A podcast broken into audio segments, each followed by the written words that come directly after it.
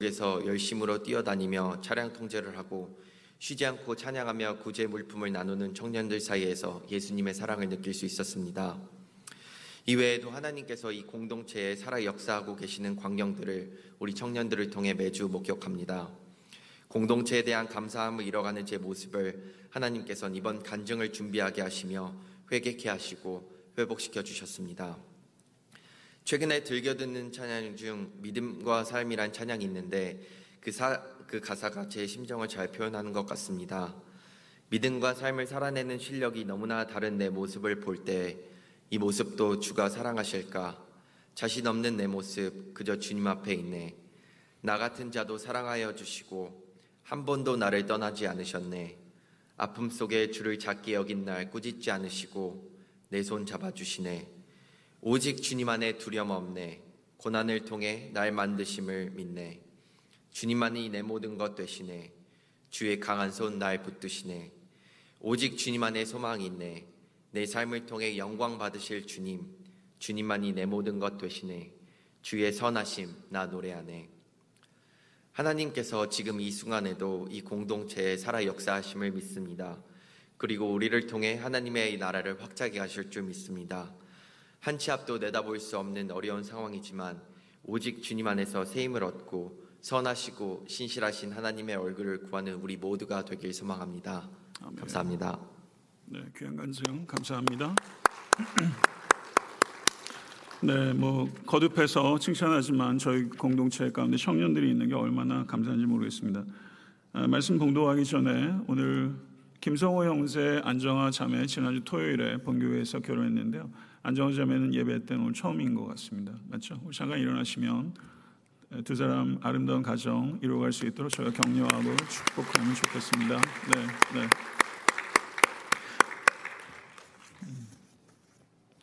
네, 오늘 우리에게 주시는 하나님의 생명의 말씀 봉독하도록 하겠습니다. 전도서 11장 7절에서 12장 7절까지의 말씀입니다.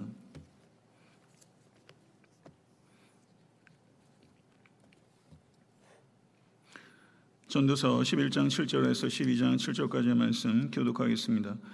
빛은 실로 아름다운 것이라 눈으로 해를 보는 것이 즐거운 일이로다. 사람이 여러 해를 살면 항상 즐거워할지로다. 그러나 깜깜한 날이 많으리니 그날들을 생각할지로다. 다가올 일은 다 헛되도다.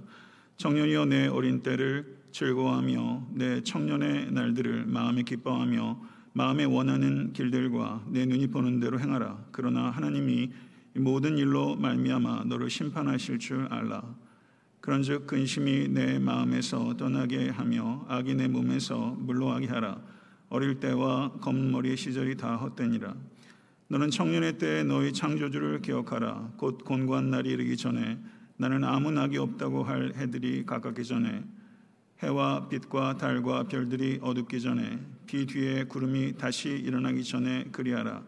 그런 날에는 집을 지키는 자들이 떨 것이며 힘 있는 자들이 구부러질 것이며 맷돌질하는 자들이 적음으로 그칠 것이며 창들로 내다보는 자가 어두워질 것이며 길거리 문들이 닫힐 것이며 맷돌 소리가 적어질 것이며 새 소리로 말미암아 일어날 것이며 음악하는 여자들은 다 쇠하여질 것이며 또한 그런 자들은 높은 곳을 두려워할 것이며 길에서는 놀랄 것이며 살구나무가 꽃이 필 것이며 메뚜기도 짐이 될 것이며 정욕이 그치리니 이는 사람이 자기의 영원한 집으로 돌아가고 조문객들이 거리로 왕래하게 됨이니라 은줄이 풀리고 금그릇이 깨지고 항아리가 생곁에서 깨지고 바퀴가 우물 위에서 깨지고 다 같이 흙은 여전히 땅으로 돌아가고 영은 그것을 주신 하나님께로 돌아가기 전에 기억하라 아멘. 하나님의 말씀입니다.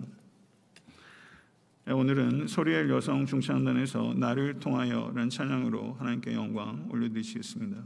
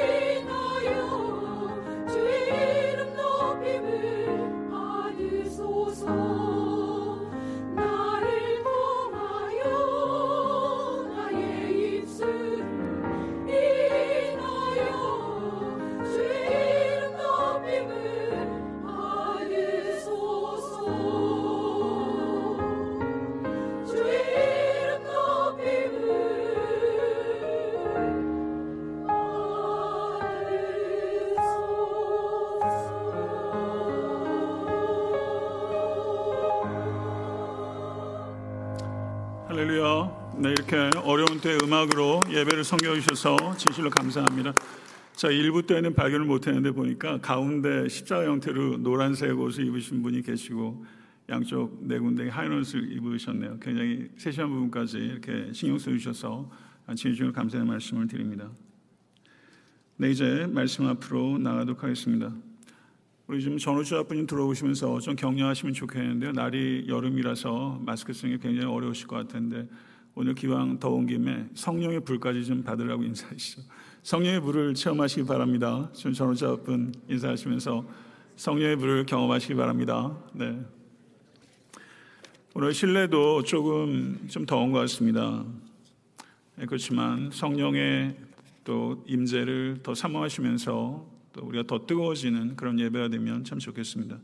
하나님께서 부족한 종을 통해서 또 능력 있는 진리로 우리를 깨닫게 하시고 또 우리를 깨뜨리시고 치유하시는 귀한 예배가 되기를 간절히 소망합니다. 아, 어저께 전도서의 초입 부분에 대해서 제가 복음을 전하라, 죽으라, 잊혀라 라는 제목의 설교를 했습니다. 오늘은 전도서의 제일 마지막 말미에 대해서 설교하고자 합니다.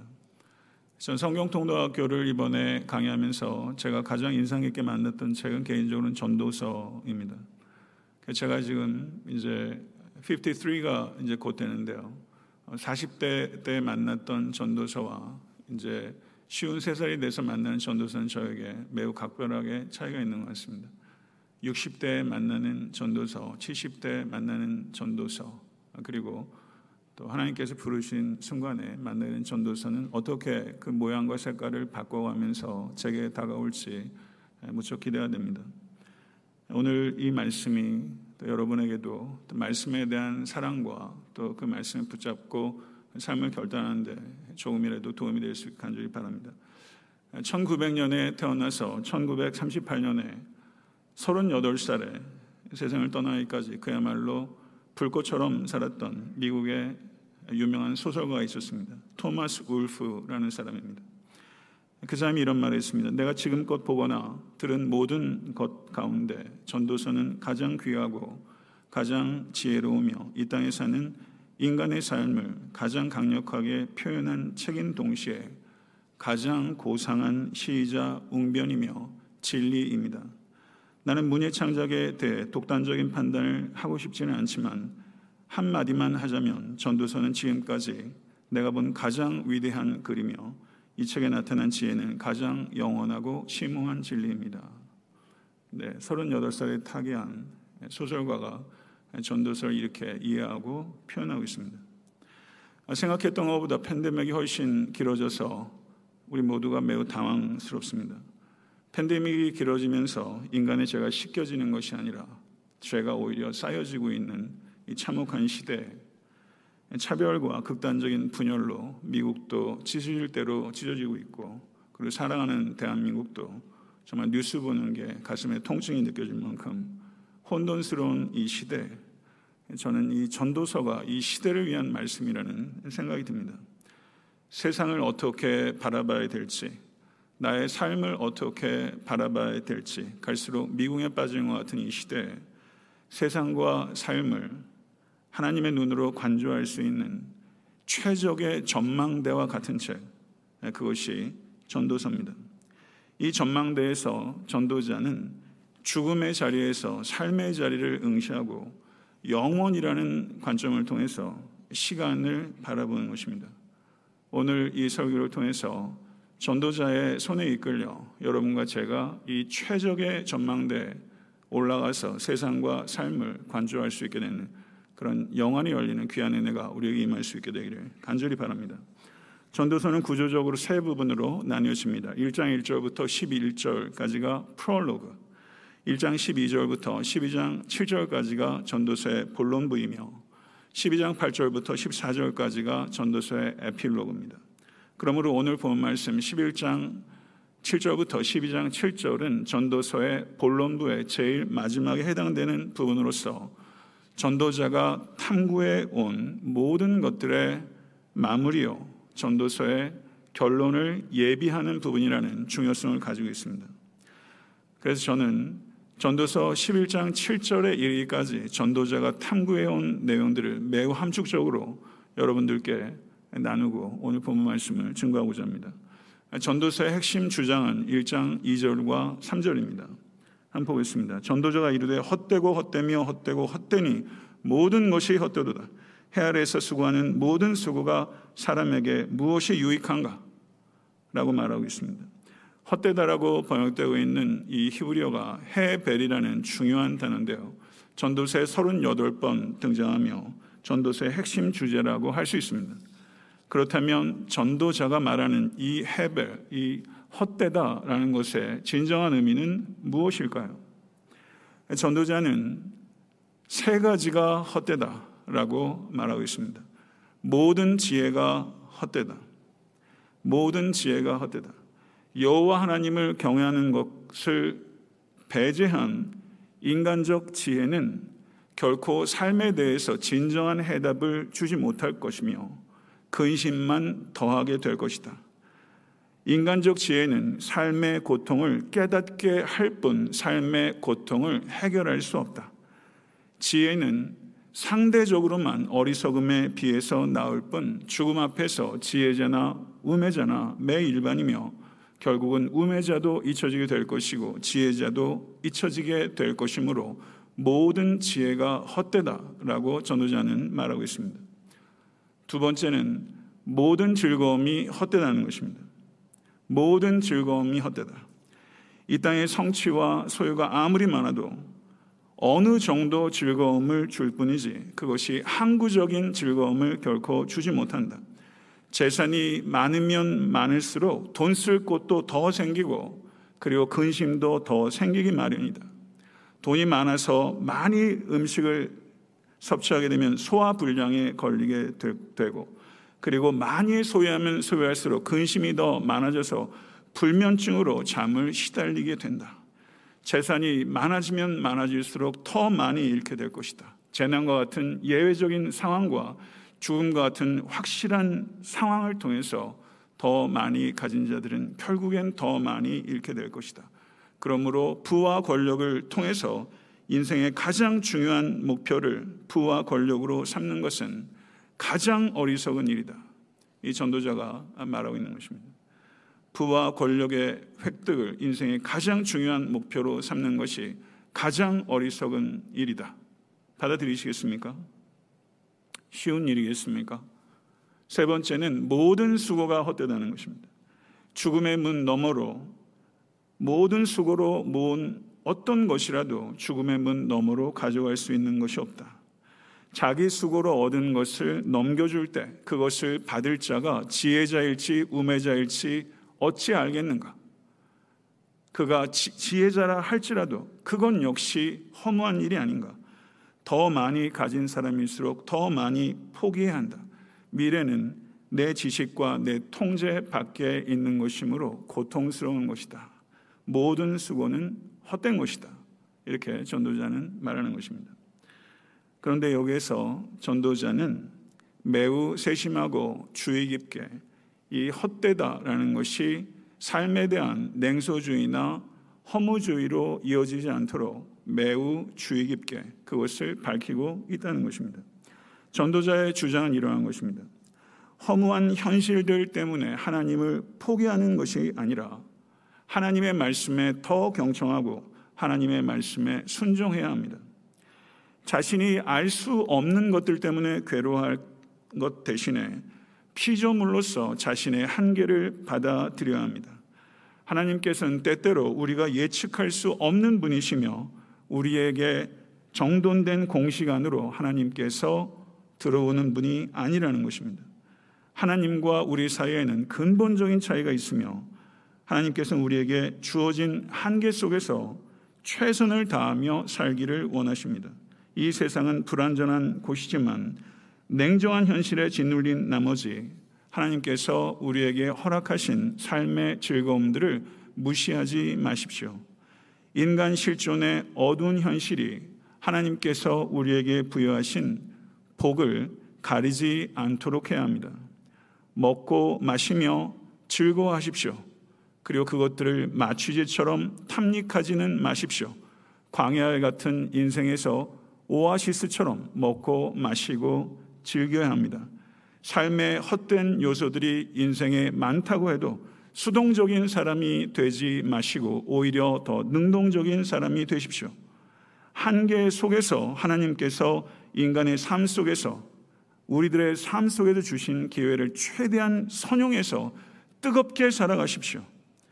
인간의 삶 속에 있는 모든 요소들을 인간이 다 이해하고 통제할 수 없기 때문에 모든 것이 확실해질 때까지 기다리지 마십시오. 어느 정도는 위험을 감수하고 주어진 삶에 최선을 다하는 모험을 감행하십시오. 인간은 하나님께서 만드신 세계의 일부만을 관찰할 수 있으며 하나님께서 하시는 역사의 일부만을 이해하게 되는 것입니다. 우리가 이해하지 못하는 것이라 할지라도 하나님께서는 다 이해하고 계시며 모든 것들이 하나님의 통치 아래 있다는 것을 믿으십시오. 그러므로 무지한다고 해서 무기력에 빠지는 것은 어리석은 것이며 아는 일에 기초해서 믿음으로 뜨겁게 전진하십시오. 이렇게 전도자는 말하고 있는 것입니다. 그러므로 전도서에 헛되다라는 헤벨이란 말이 무려 38번이나 등장하지만 이 전도자가 강조하는 것은 결코 허무주의자가 아니라는 것입니다. 전도자는 해 아래 지혜와 부, 부와 명성과 욕망에 기초해서 삶을 세우지 말고 삶의 온갖 고통과 난제들을 있는 그대로 삶의 신비로 받아들이고 할 수 있는 대로 하나님께서 선물로 주신 삶을 소중히 여기고 삶을 적절하게 즐기며 뜨겁게 살아가십시오. 이것이 전도자가 우리에게 주는 권면의 핵심이라고 할 수 있습니다. 오늘 본 말씀 전도서 11장 7절에서 12장 7절의 내용을 보게 되면 세 가지를 이야기합니다. 젊음과 늙음과 죽음입니다. 저는 이 안에 네 가지의 권면이 있다고 생각합니다. 기뻐하기, 기억하기, 익어가기, 바라보기. 저는 이 네 가지의 권면을 찾을 수 있다고 생각합니다. 기뻐하기, 기억하기, 익어가기, 바라보기. 11장 7절을 보게 되면 전도자는 살아있음의 축복을 이야기하고 있습니다. 전도자는 허무주의자가 아니라는 것을 다시 한번 깨닫게 되는 것입니다. 11장 7절 한번 다시 한번 읽어보겠습니다.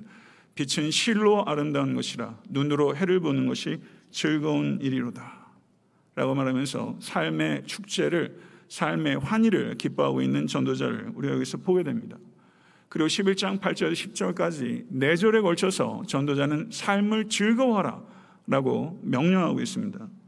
청년이여 내 어린 때를 즐거워하며 내 청년의 날들을 마음에 기뻐하여 마음에 원하는 길들과 내 눈이 보는 대로 행하라. 그러나 하나님이 이 모든 일로 말미암아 너를 심판하실 줄 알라. 그런즉 근심이 내 마음에서 떠나게 하며 악이 내 몸에서 물러가게 하라. 어릴 때와 검은 머리의 시절이 다 헛되니라. 성도 여러분, 하나님께서는 창조주이시며 심판자이십니다. 믿으십니까? 이 두 가지를 균형 있게 생각해야 하는 것입니다.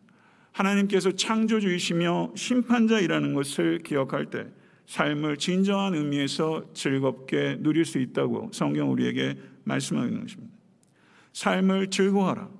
어떤 뜻일까요? 원하는 대로 마음껏 해라. 라고 백지수표를 주는 건가요? 그런 건 아닙니다. 하나님께서 기뻐하시는 일이라면 무엇이든지 마음껏 즐기라. 주님께서 우리에게 말씀하고 계십니다. 성도 여러분, 즐거움은 여러분들이 선택해도 선택하는 허용된 것이 아니라 즐거워하라는 것은 하나님께서 우리에게 주신 명령이라는 것입니다.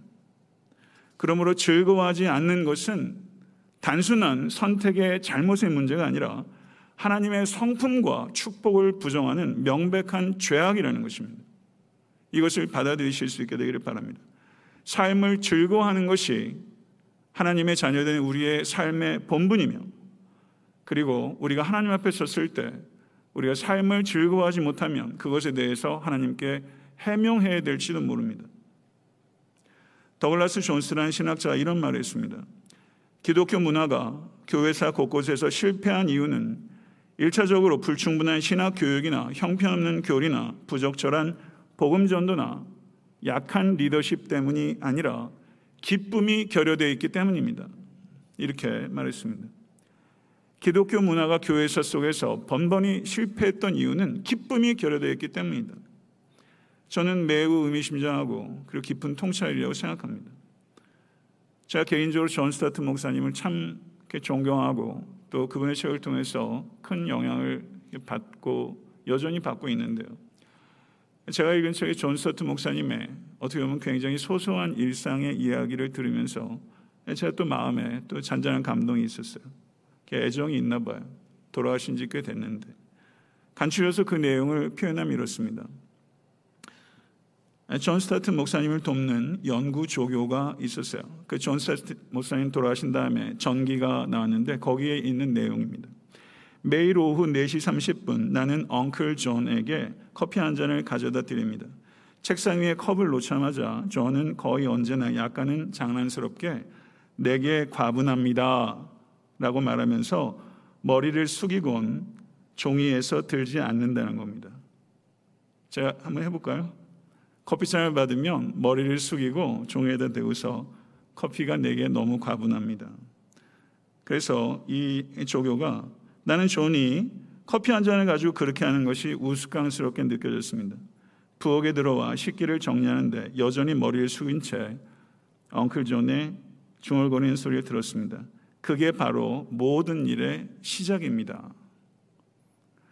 제가 가끔 부목사님께 커피 한 잔 부탁할 때가 있어요. 제가 갖다 주시면 제가 커피 놓고서 내게 과분해요 라고 하지는 않을 겁니다.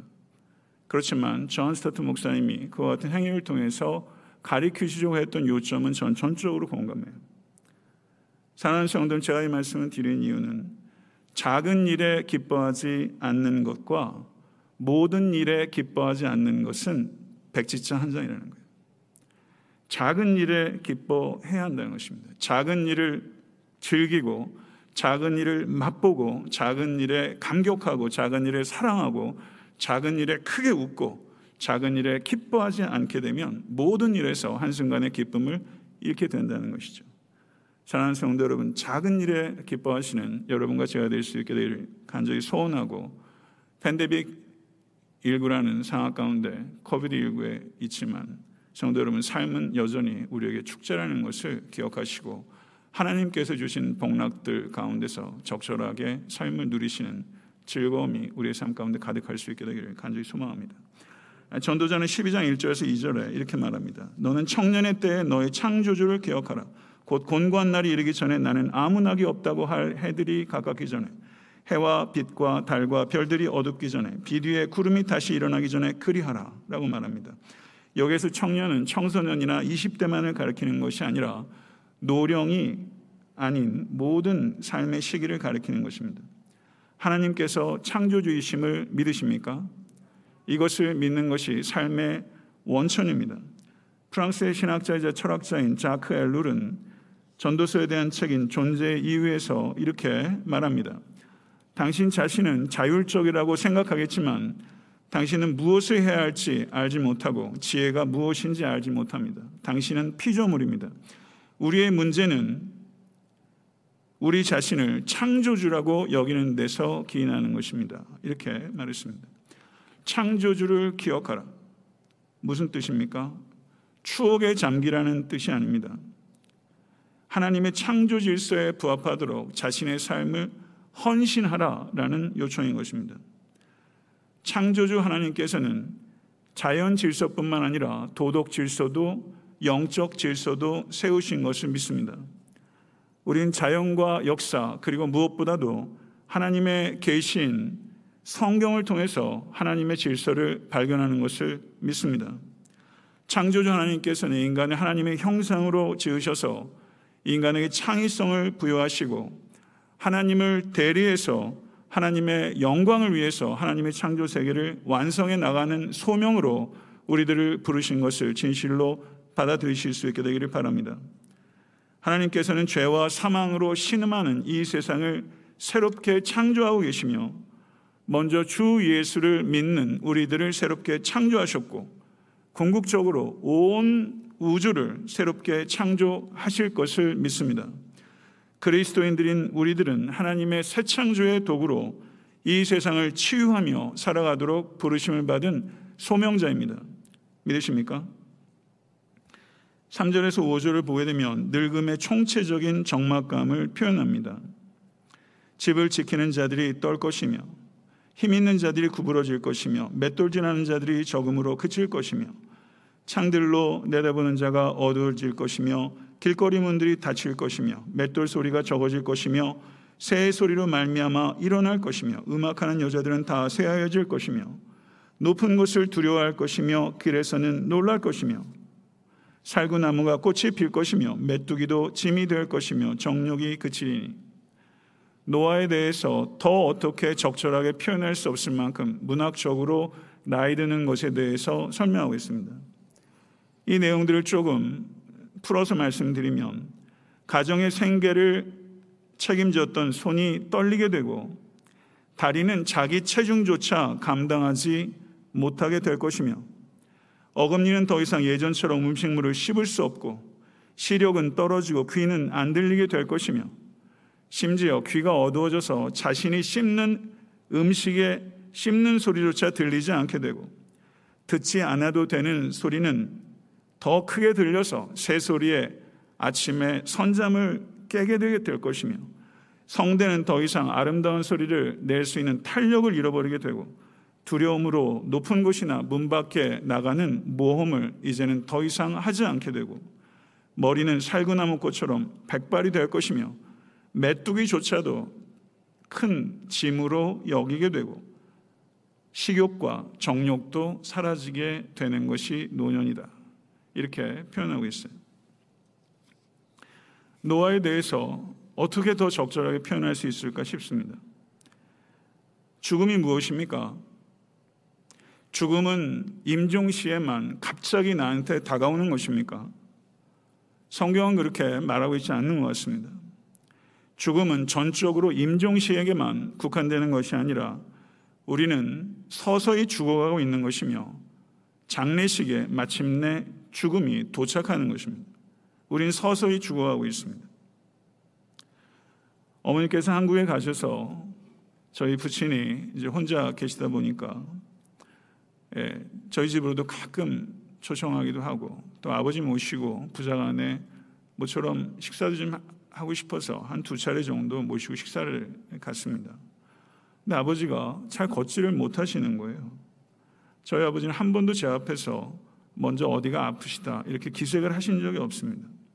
근데 제 눈에 걸음걸이가 영 불편해 보여서 아버지 왜 그러세요? 그랬더니 한국에 가서 어딜 좀 걷다가 조금 나이에 비해 좀 무리한 것 같다. 근데 그때로 다리 상태가 많이 안 좋고 병원에 가니까 근육량이 많이 빠진 것 같다. 라고 말씀하시면서 그런 상태가 꽤 오래 가고 계세요. 아까도 보니까 영 시원찮아 보였습니다. 그러면서 제가 걱정할까봐 시간이 자면 나을 거야 라고 말씀하십니다. 몸의 기능이 나이가 들어가면서 죄송합니다. 저만 해도 예전 같지 않은 부분들이 많이 생기고요. 기능이 하나둘씩 예전만 못하다가 아예 기능이 하지 않게 됩니다. 아버지와 같이 식사하던 그날 저는 밥을 반도 넘게 남겼습니다. 인생에서 제일 중요하고 가장 힘든 공부 가운데 하나가 늙어가는 것을 공부하는 것입니다. 노아는 자연스러운 삶의 한 과정이고 그것을 수용하는 것이 하나님의 뜻입니다. 나이 든다는 것 서글픈 일입니다. 부모님이 나이 들어가시는 것 보는 거 효자가 아님에도 불구하고 서글프더라고요.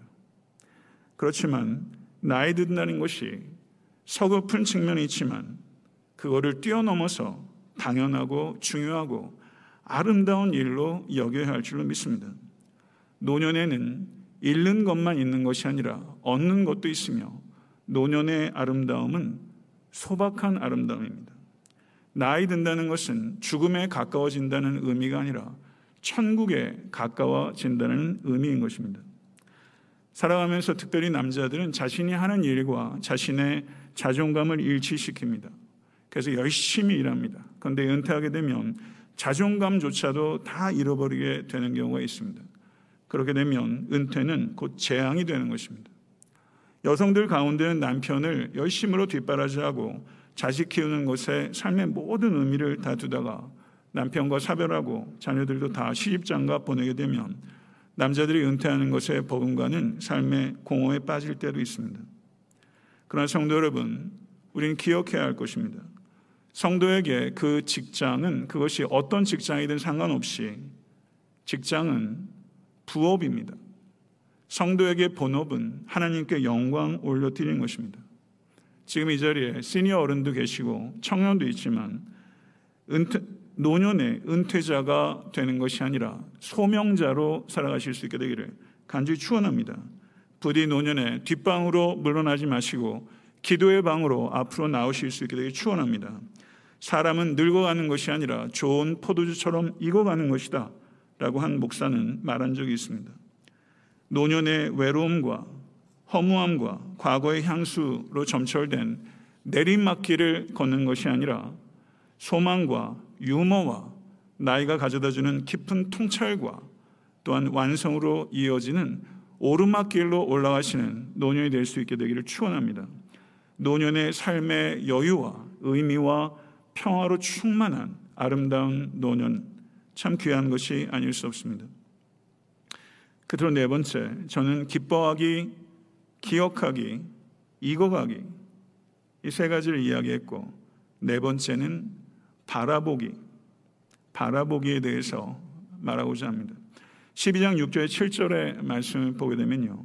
은줄이 풀리고 금그릇이 깨지고 항아리가 샘 곁에서 깨지고 바퀴가 우물 위에서 깨지고 흙은 여전히 땅으로 돌아가고 영은 그것을 주신 하나님께 돌아가기 전에 기억하라 라고 말하고 있습니다.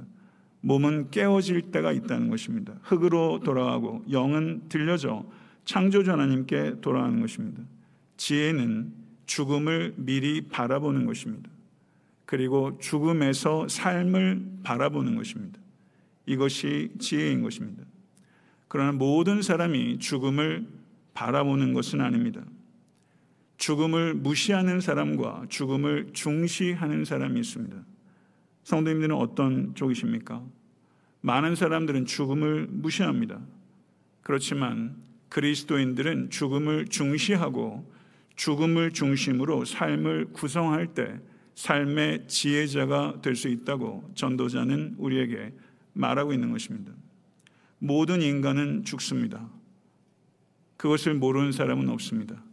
그러나 내가 죽게 될 것이라는 것을 외면하고 살 때가 많습니다. 죽음에 대한 질문을 하실 수 있게 되기를 바라고 죽음에 대한 질문은 곧 삶의 의미에 대한 질문입니다. 한 시인은 이런 말을 했습니다. 죽음을 생각하지 않는 사람이 있다면 나는 그가 누구라도 믿지 않습니다. 이런 말을 했습니다. 성도 여러분, 세계의 모든 것은 불확실합니다. 그렇지만 죽음은 확실합니다.